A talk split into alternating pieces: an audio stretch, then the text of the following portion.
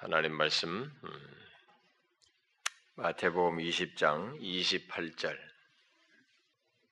마태복음 20장 28절 우리 한 절 다 같이 읽겠습니다. 시작 인자가 온 것은 섬김을 받으려 함이 아니라 도리어 섬기려 하고 자기 목숨을 많은 사람의 대속물로 주려 함이니라.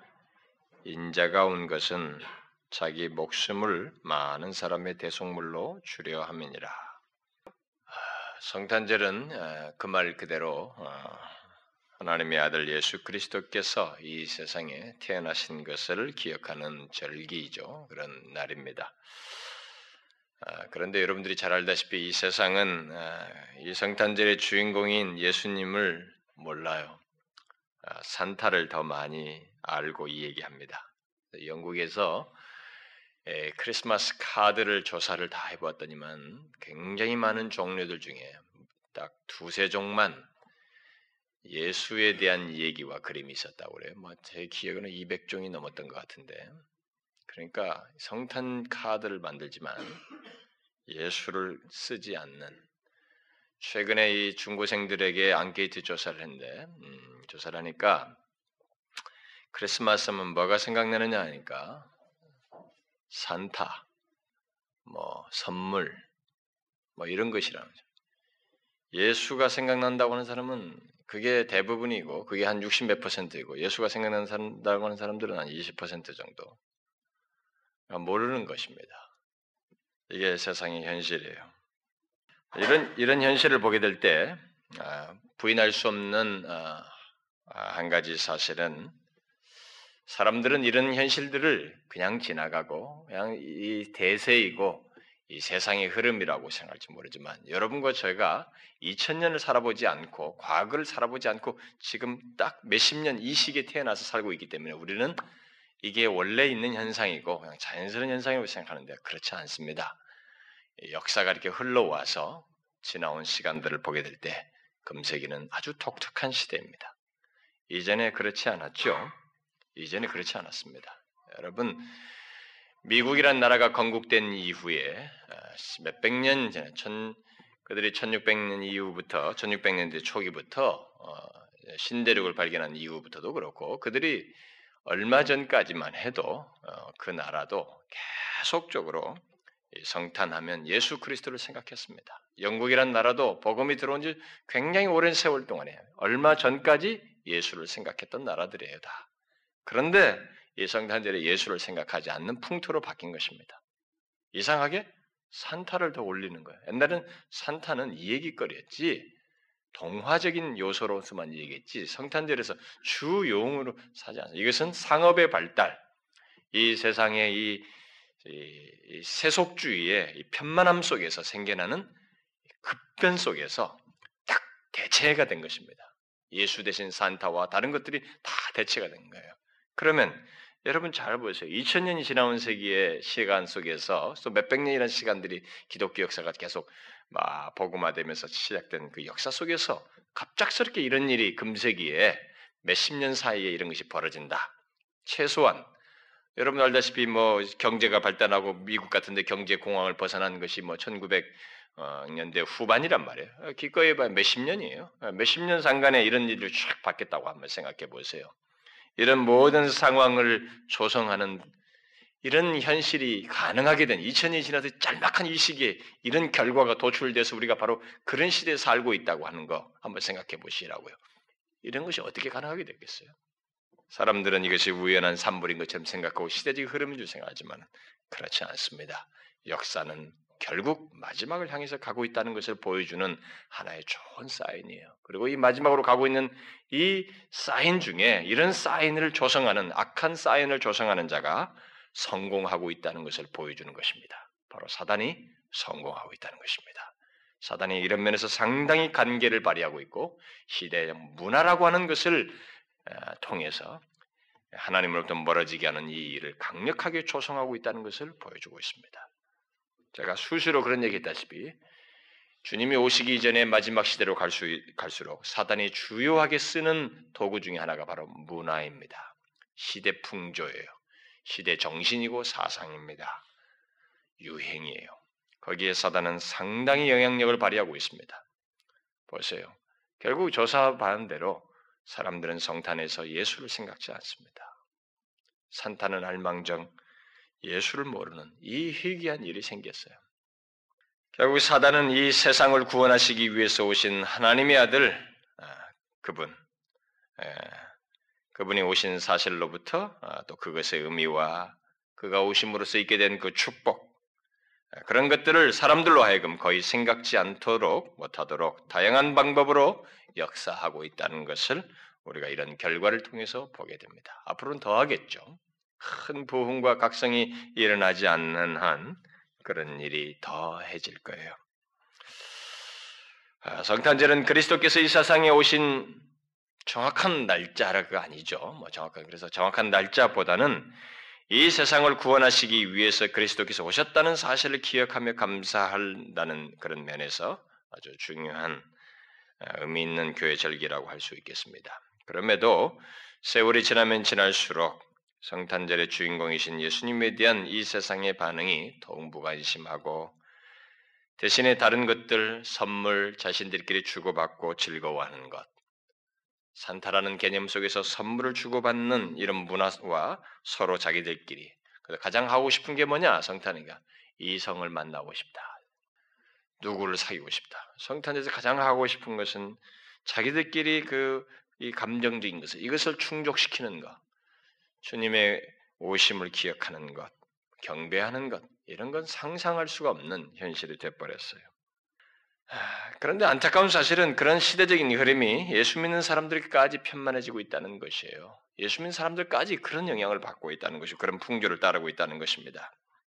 그러나 우리는 유념해야 되겠습니다. 우리는 아무리 세월이 지나고 또 세상이 예수 그리스도께서 육신을 입고 오신 사실을 다 부정하는 일이 있다 손치더라도 저와 여러분만큼은 어, 오늘 예수 믿는 우리들만큼은 성탄의 의미를 되새기면서 감사와 경배를 하는 마지막 우리에게 주시는 시간까지 이 세상의 대세와 상관없이 여전히 하나님을 향해서 이 구원의 은혜를 베풀기 위해서 허락된 이 성탄의 의미를 되새기면서 감사하는 그런 모습이 있으면 좋겠어요. 그 무엇보다도 예수 그리스도께서 이 땅에 육신을 입고 오신 그 목적을 기억함으로써 음, 감사하기를 소원합니다. 우리가 마땅히 감사해야 되겠죠. 그래서 저는 이 시간에 하나님의 아들 예수 그리스도께서 육신을 입고 이 땅에 오신 목적에 대해서 어, 살피고 싶습니다. 작년까지는 제가 성년, 성탄절에서 몇 년에 걸쳐서 어, 그 마리아의 송가라고 하는 그 내용을 쭉 하면서 복음으로 인한 변화에 대해서 여섯 번에 걸쳐서 살펴왔습니다. 예수 그리스도를 만나는 만나는 과정 속에서 사람이 변화되는 것, 그 복음으로 인한 사람의 변화에 대해서 살폈어요. 근데 앞으로 허락되면은 어, 이제는 그 성탄절 이 기회가 되는 대로 어, 예수 그리스도께서 이 땅에 오신 그 이유와 목적에 대해서 계속 살피기를 원합니다. 어, 성경은 하나님의 아들 예수 그리스도께서 이 땅에 오신 목적에 대해서 아주 다양하게 언급을 하고 있어요. 음, 온 세상을 위한 우주적인 목적, 또 하나님 나라와 관련해서 또 어, 그런 목적을 또 우리 개인적으로 적용해 볼 수 있는 개인적인 차원에서의 그런 목적, 뭐 이런 식으로 다양하게 주께서 이 땅에 오신 목적을 표현하고 있습니다. 오늘 본문은 네, 그것이 전체적인 이 세상을 향한 목적을 말하기도 하면서도 개인적인 차원에서 생각해 볼 수 있는 네, 그리스도의 오심의 목적에 대해서 말하고 있는 내용입니다. 자, 그러면 여기 하나님의 아들 예수 그리스도께서 오늘 본문을 통해서 뭐라고 어떤 목적으로 이 땅에 오셔 아, 육신을 입고 오셨다고 말하고 있습니까? 어떤 목적으로 이 땅에 오셨다고 말하고 있어요? 오늘은 바로 이 사실만을 간단하게 얘기를 하려고 합니다. 뭐예요? 나의 죄를 대속하시기 위해서 오셨다. 인자가 온 것은 자기 목숨을 많은 사람의 대속물로 주려 함이니라. 자기를 믿는 자들을 얘기했죠. 결국 이 세상을 보편적으로 얘기를 세상에게 그런 오심 자체가 아, 구속물, 대성물로 돼서 오신다는 것 자체가 세상에게 의미가 있기 때문에 많은 사람이라고 말을 하지만 실제적인 또 의미는 결국 그 혜택자는 믿는 자들이 되겠죠. 그 인자가 온 것은 자기 목숨을 많은 사람의 대성물로 주려 합니다. 여기서 중요한 것은 대속물로 주시기 위해서 오셨다는 말이 되겠죠. 곧 우리의 죄를 대속하여 구원하시기 위해서 오셨다는 것입니다. 이 세상의 가장 큰 문제는 뭐예요, 여러분? 이 우주 안에 우리가 사는 이 세상 속에 또 우리 개인의 삶에서 가장 큰 문제가 있다면 뭡니까? 해결하고 풀 수 없는 문제가 뭐예요? 그것은 바로 죄입니다. 아, 그것이 나라든 민족이든 한 존재든 사회든 마찬가지예요. 그에 있어서 가장 큰 문제는 죄입니다. 인간은 그리고 이 세상은 죄로 인해서 상함과 왜곡과 파괴와 죽음과 심판과 멸망이라는 굴레 속에 있습니다. 따라서 이 세상에 대한 희망을 말하려면 바로 그 죄 문제를 다뤄야만 하고 해결해야만 합니다. 죄가 해결되지 않는 한 이 세상에서 희망을 말한다는 것은 그 희망은 잠깐의 눈속임 같은 희망이에요. 일시적인, 일시적인 희망입니다. 그야말로 거품 같은 것들이죠. 길어봐야 몇십 년짜리 희망이에요. 죄는 우리 인간의 인간들이 꾸는 모든 꿈, 소위 희망과 삶의 모든 소망을 물거품이 되게 만듭니다. 따라서 인간에게 진실로 희망을 주려면, 아니, 삶의 소망을 갖게 하려면 죄 문제가 해결돼야 돼요. 여러분들이 사람들이 이런 문제를 생각하지 않으려고 하지만 실상이에요. 생각하지 않을, 않고 싶을 뿐이지 부인할 수 없는 문제예요, 인간에게. 죄 문제가 해결돼야 됩니다. 근데 인간은 여러분들 알다시피 지금까지 수천 년의 역사 속에, 인간의 역사 속에서 인간 스스로 죄를, 해, 죄를 해결할 수가 없었습니다. 누구도 죄를 해결한 자가 없어요. 아무리 돌을 닦아도 생각으로부터 제외시키는 훈련을 할지 모르지만 있는 사실, 내 안에 있는 사실 자체는 제거할 수가 없어요. 인간은 오직 죄로 인한 상처와 파괴와 고통과 죽음만이 있어 왔고 지금도 그것이 여전하잖아요. 왜 인간들 세계 속에 그런 것이 있느냐 말이죠. 다 죄 때문입니다. 그런 면에서 이 세상에 소망이 있으려면 죄부터 해결을 해야만 합니다. 아니, 이 세상의 최대 소망은 또 모든 인간이 소원하고 바라는 한 가지는 설사 자신이 말로 하지 않아도 자신의 존재와 삶이 절규하고 외치는 한 가지 소원 최대 소망은 죄가 해결되는 거예요. 더욱 정확히 말하면 죄를 해결해 주는 구원주가 오시는 거예요. 왜냐하면 인간은 죄, 죄, 죄를 지기 때문에 스스로 할 수가 없거든요. 오늘 본문은 바로 그 인류의 소원과 소망에 대한 대답을 정확하게 말해주고 있습니다. 하나님의 아들 예수 그리스도께서 자신의 목숨을 대속물로 내어 줌으로써 우리의 죄를 해결하려고 이 땅에 오셨다라는 사실이. 성탄절의 가장 큰 의미, 어, 그 의미 중에 하나는 바로 이겁니다. 여러분들은 이 사실을 아시나요? 성탄절에서 뭘 생각하시나요? 우리에게 1년에 정기적으로 좋은 절기를 통해 성탄 절기를 통해서 여러분들은 무엇을 생각하십니까? 세상 사람들처럼 선물을 주고받고 맛있는 저녁을 한번 먹으며 밖에서 연인과 한번 걸어보고 어, 가족과 함께 따뜻한 시간을 갖는 그 정도의 생각입니까? 여러분 한번 보세요. 우리가 어느새 물들어가는 거 아닌가요? 사단의 계획에 빨려 들어가는 거 아닙니까? 여러분들은 이 성탄절에 이런 사실을 기억합니까? 한번 생각해 보시라는 거예요. 이런 사실을 기억하고 주의 오심이 나에게 얼마나 큰 의미가 있고 감사할 만한 내용이며 우리가 오늘 앞에서 먼저 불렀던 것처럼 기뻐하라. 정말 기뻐할 내용인지 여러분들이 그런 반응이 생기시나요? 본문은 분명히 밝히고 있습니다. 예수 그리스도께서 이 땅에 육신을 입고 오신 것은 자기 목숨을 대속물로 주어서 구원하기 위함이다. 어떤 구원이에요? 죄 문제를 해결하지 못하고 자신이 지은 죄로 말미암아 영원히 고통하고 곤고한 자들에게 또 영원한 죽음에 처할 수밖에 없는 그런 운명에 처한 자들에게 특히 이 땅에 사는 삶 속에서도 죄의 노예가 돼서 살아야 하는 그 비참한 운명을 가진 우리들에게 구원을 주기 위해서 바로 그런 상태로부터 구원을 위해서 오신 것이다 라고 말하고 있습니다. 하나님께서 바로 이 일을 이루시기 위해서 네, 우리가 생각을 많이 해볼 일이에요. 육신을 입는 방식을 취하시고 참 사람이 되셔서 이 땅에 오시고 마침내 십자가에 달려 죽으시는 너무 비밀스럽고 놀라운 그 일을 행하신 것입니다.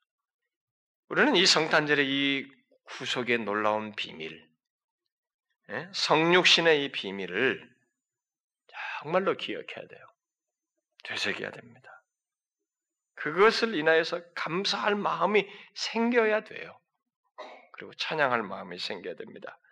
저는 하나님의 아들 예수 그리스도께서 예, 몸을 입으신 이 성육신이라는 말을 하죠. 예, 몸을 입으신 이 비밀을 생각할 때마다 정말로 그 비밀에 놀라요.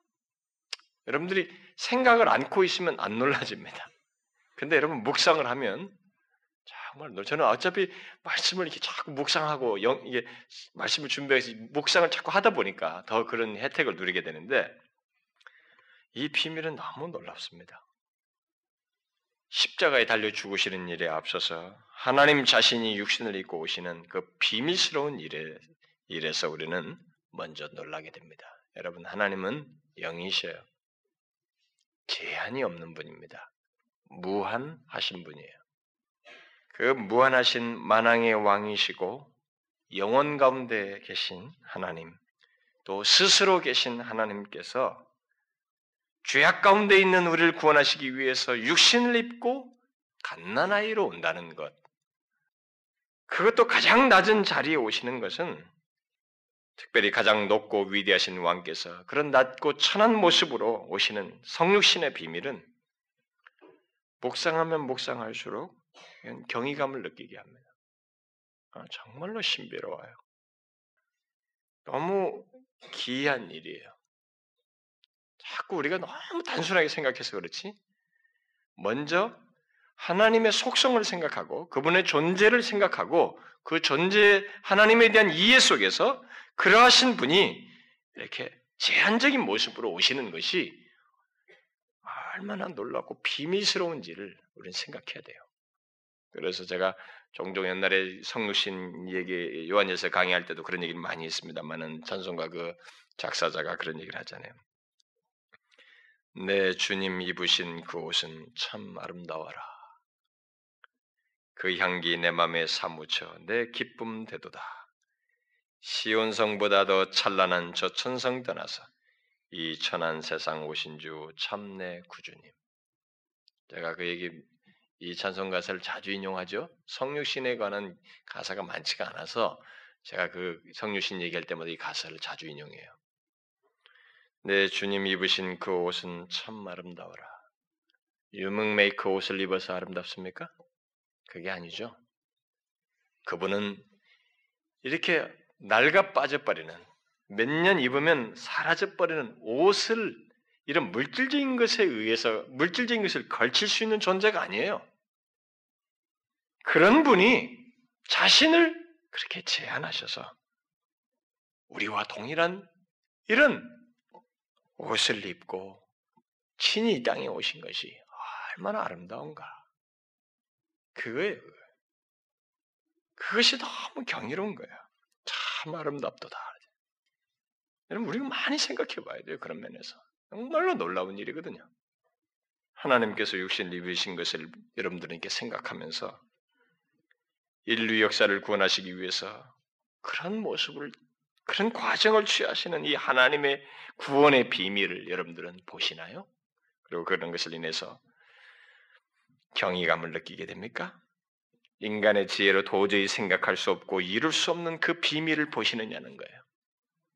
하나님께서 육신을 입고 오시는 것은 바로 그 비밀을 드러내는, 드러내고 이루기 위함이에요.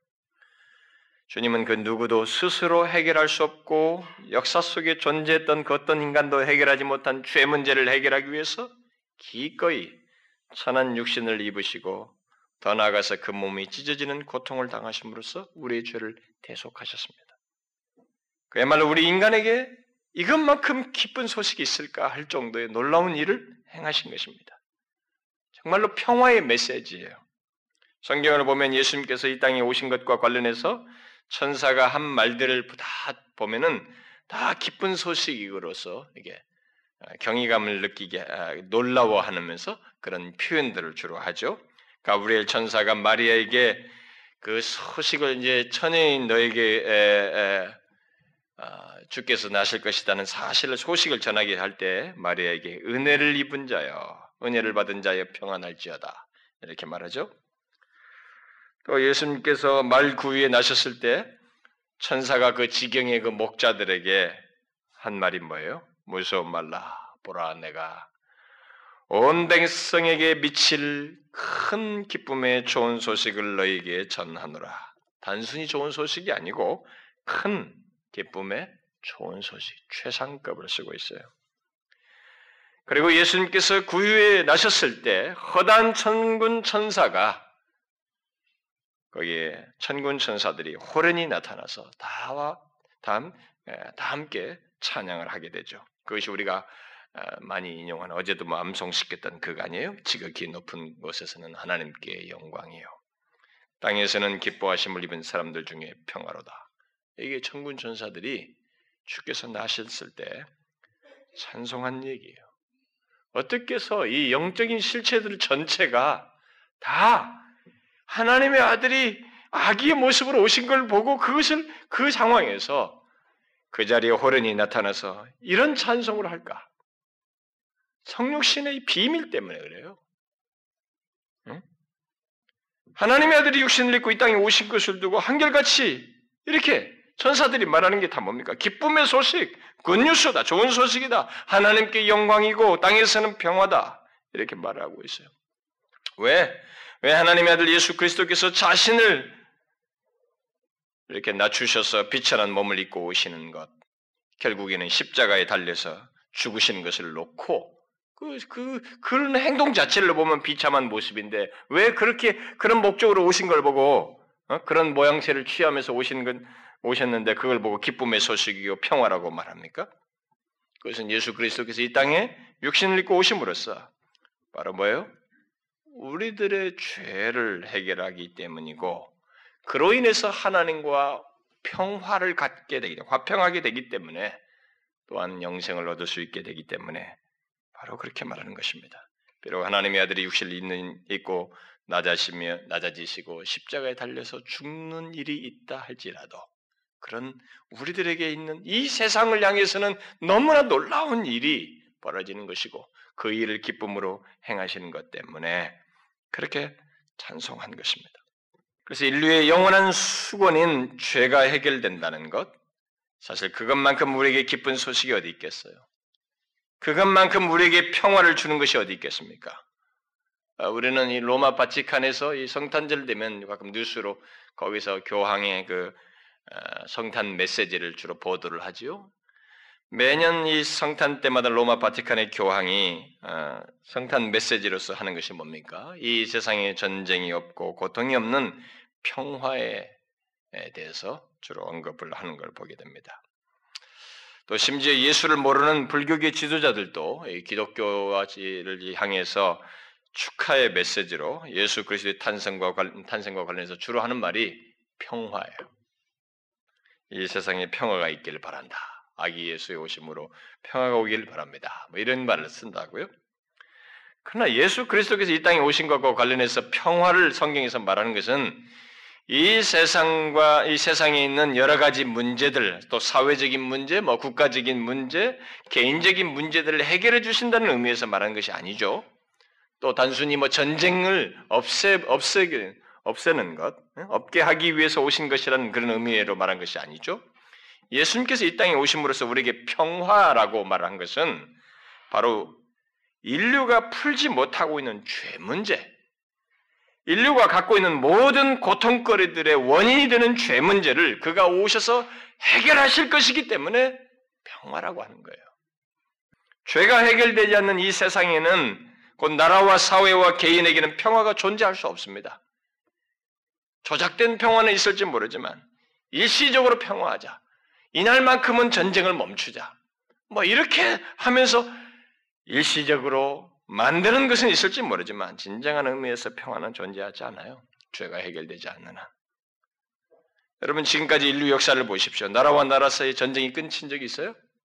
없습니다, 여러분. 인류사의 인류 이 가운데 세상 가운데서 죄가 사라지지 않는 한 사라지지 않아요. 각 사회 속에서도 일어나는 것들을 보세요. 여러분 개인들의 마음과 삶 속에서 일어나는 것들을 보세요.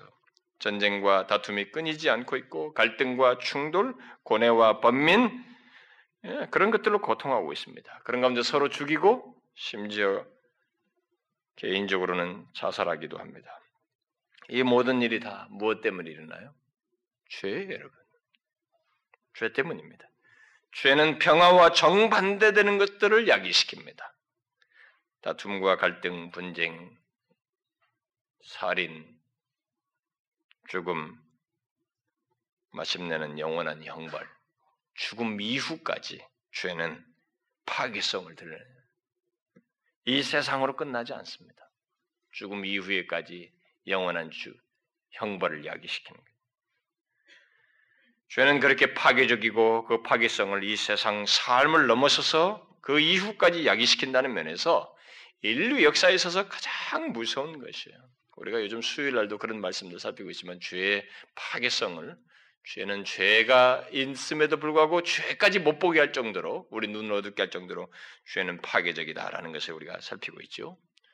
그런데 이 죄는 이 세상에서 살면 그 이후까지 우리에게 영향을 미친다는 면에서 인류에게 있어서 가장 무서운 것은 가난 전쟁이 아니에요.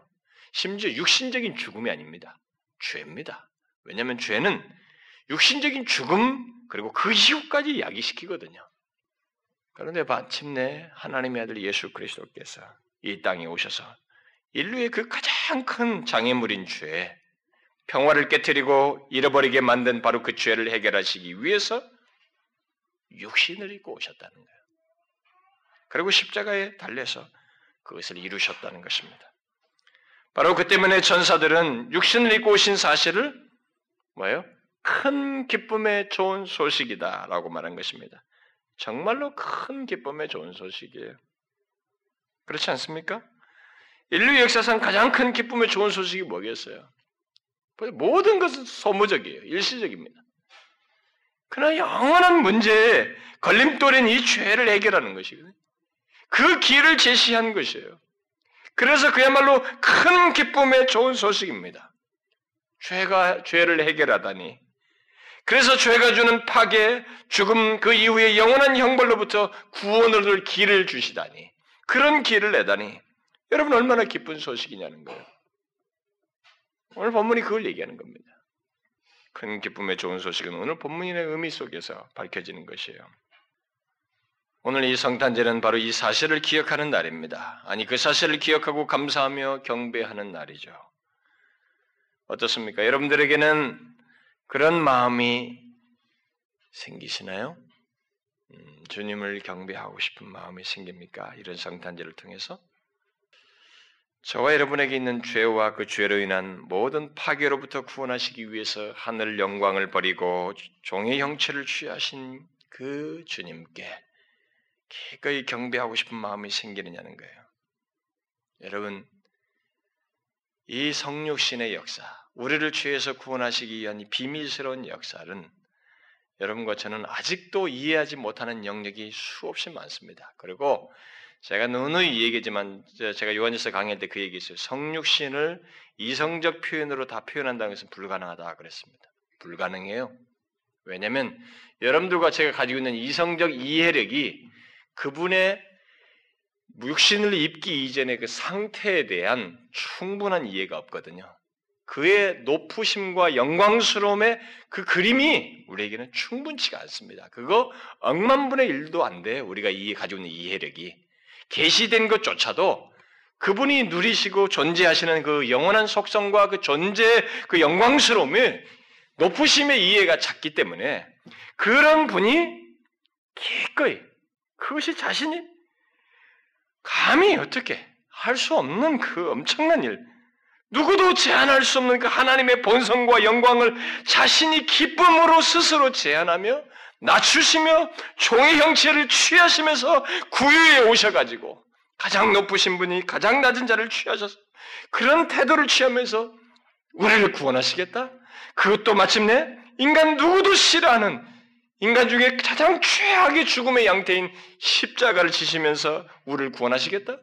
이런 일을 기쁨으로 자신이 기꺼이 감당하시겠다고 나서신 이 비밀은 너무 놀라워요, 여러분.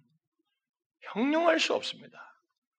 바로 이런 사실 때문에 천사들이 할 말 없어서 노닥거리려고 평화, 뭐 기쁨 얘기한 겁니까? 그거 아니잖아요. 영물들이에요. 그들이 진실로 이 우리를 향해서 볼 때, 이 세상 자체를 놓고 볼 때, 그리고 이런 일을 행하시는 그 하나님 자신의 태도, 그 마음을 볼 때, 이건 하늘에는 영광이고, 땅에는 정말로 기쁩니다. 그렇게 말하는 것이에요. 이 일 때문에. 아, 얼마나 경이로운 낮아지시며, 어? 아이로우시는가, 아이로. 스스로를 제한하시면서, 자기를 낮추시고. 그래서 여러분, 이런 비밀들 하려면 이제 빌리포스 2장 같은 걸 보게 되면, 너희 이만 보면 예수 그리스도의 마음이니 라고 하면서 거기서 자신을 비워 종의 형체를 취하사 그게 자신을 비우셨다는 것이 이런 거예요, 여러분. 그 높으신 영광스러운 자신의 존재의 속성을 이렇게 제한하시면서 아이로우는 거예요. 우리가 볼 때 너무 하찮아 보이잖아요. 그런데 인류를 죄에서 구원하시는 길은 그런 비밀스러운 방식으로만 된다는 거예요. 그게 하나님의 지혜예요. 하나님의 계획이고. 사람들은 그걸 우습게 할지 모르지만 그게 하나님의 비밀입니다. 우리들은 과학적인 사고방식이라고 하면서 이 물질적이고 실존주의적인 사고방식에 익숙해가지고 왜 하나님이 하려면 오시려면 유대 사람들이 말한 것처럼 확 가시적으로 막 엄청난 그 위험을 떨치고 그렇게 와서 다 부닥닥닥 끝내버리시지. 그것은 인간이 말하는 우리들이 생각하는 아주 좁은 생각일 뿐이에요. 구원의 비밀은 마음을 움직이는 인격적인 반응을 야기시키고 그 구원에 감격하는 이 역사 속을 역사를 조성하시는 가운데서 이루시는 구원은 이렇게 낮추심 속에서 있는 거예요. 응? 너무 비밀스러운 것이죠. 유일무이하신 그 높으신 그분께서 보통 인간보다 더 자신을 낮추셔서 말구 위에 오셨습니다. 저와 여러분의 그 영원한 숙제인 죄를 대속하기 위해서 생각하면 생각할수록 놀라운 구원의 행동이 아닐 수가 없어요.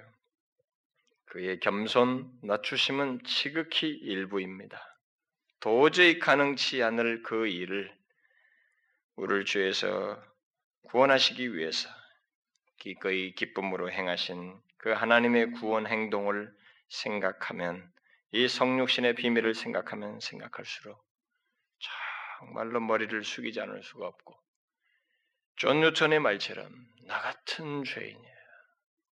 아, 정말 나같이 비천한 소모적인 것 같은 잠시 있다가 사라져 버리고 죽으면 없어져 버릴 그런 존재 수없이 많은 인류 중에 하나이고 정말 조그마한 바이러스에 의해서도 죽음을 직면할 수 있는 그런 존재 바로 나 같은 사람을 구원하시기 위해서 더욱이 속을 들여다보면 죄로 가득 차서 나조차도 생각하기 싫을 정도로 밉고 혐오스러운 그런 죄악 투성인 나, 나를 구원하시기 위해서 전혀 죄가 없으신 영광스러우신 그분께서 그렇게 아이의 모습으로 구유를 빌어서 오셔서 마침내 십자가를 지심으로 구속하신다는 것은 와 정말 머리를 조아리게 하고 어떻게 경배, 찬송, 감사 이런 단어로는 적절치가 않습니다. 그것은 뭐 억만분의 일도 안 되고 그래서 정말 새 하늘과 새 땅에 이르러서 우리가 하나님을 영원토록 찬양해도 모자랄 만큼의 내용이 되는 거예요. 이 구속의 비밀은 우리는 예수를 믿음으로써 이 구속의 비밀을 알게 되고 혜택자가 되는 것이 얼마나 큰 복인지를 알아야 됩니다. 그래서 와 그분께서 이렇게 자신의 몸을 대성물로 주어서 나를 구원하시다니 이 비밀, 이 영광스러운 은혜, 그걸 기꺼이 감당하시고자 하셨던 그분의 행동, 그분의 마음, 은혜의 풍성함들을 우리는 생각하면서 그런 말미암아 하나님 아버지께 이 나아갈 수 있는 하나님과 화평하게 평화하게 되어서 오늘도 우리가 하나님을 아버지라 부를 수 있는 이런 모든 배우를 조성하시고 그런 자격을 주시고 위치해 주신 그 주님의 은혜, 대속의 은혜. 우리는 이것을 이 성탄절을 통해서 감사해야 되겠죠. 그렇죠? 정말 경배해야 됩니다.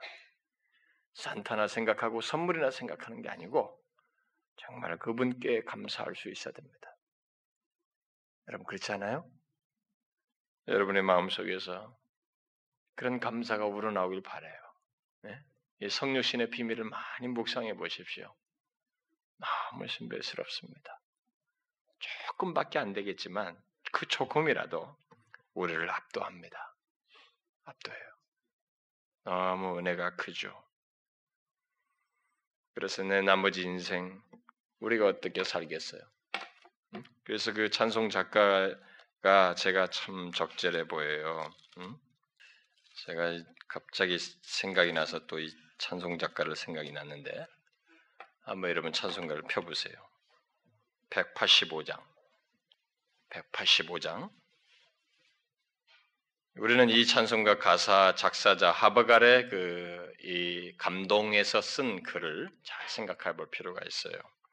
성육신 하셔서 그분께서 우리에게 자신의 몸을 주어서 대성물을 주셨습니다. 그래서 내 너를 위하여 몸버려 피 흘려 내 죄를 속하여 살 길을 주었다. 너 위에 몸을 주건만 날 무어 주느냐? 너 위에 몸을 주건만 날 무어 주느냐? 아버지 보좌와 그 영광 떠나서 밤 같은 세상에 만 백성 구하려 내 몸을 희생했건만 너 무엇 하느냐? 내 몸을 희생했건만 너 무엇 하느냐? 죄 중에 빠져서 영 죽을 인생을 구하려 주려고 나 피를 흘렸다. 내 죄를 대속했건만 너 무엇 하느냐? 내 죄를 대속했건만 너 무엇 하느냐? 한없는 용서와 참 사랑 가지고 세상에 내려와 값없이 주었다. 이것이 귀중하건만 날 무엇 주느냐? 이것이 귀중하건만 날 무엇 주느냐? 우리는 생각해야 돼요. 이렇게 하나님께서 자신을 기꺼이 낮추어서 주셨는데 우리에게 인생이 뭐야 되겠어요? 뭐가 있겠습니까? 무엇 하느냐, 무엇 주느냐 이렇게 할 때 뭐겠어요? 너의 반응이 무엇이야? 감사해요. 우리의 삶이 헛되이 있을 수 없다는 거예요. 이 영광스러운 하나님의 아들이 죽으시면서까지 나를 구속하시고 죄로부터 구별하셔서 이 특별한 삶의 장을 새로운 삶의 길을 주었는데 그 새로운 삶에 들어선 내가 이 주어진 삶을 이제 어떻게 살아야 되는가? 어떻게 해야 되는가? 죽게 어떻게 반응해야 되는가? 라는 이 문제가 있다는 거예요. 여러분 아시죠? 우리는 진실로 그분을 감사하고 경배해야 됩니다. 자신의 몸을 대성물로 주기 위해서 오신 주님께 감사의 삶을 살아야 돼요.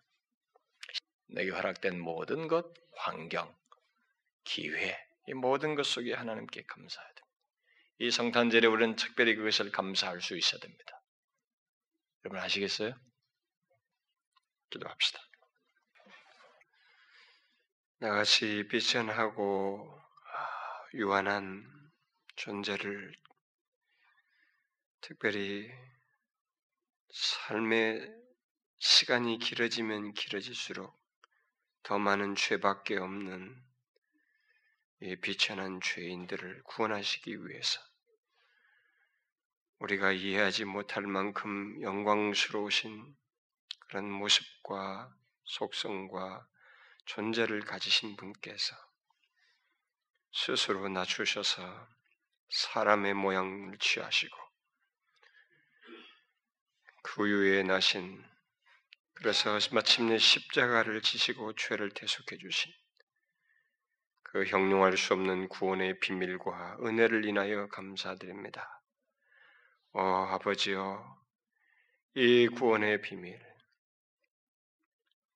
그것을 이루시기 위해서 육신을 입으신 주님의 성육신의 비밀을 인하여 참 더 주님을 찬송하고 경배합니다.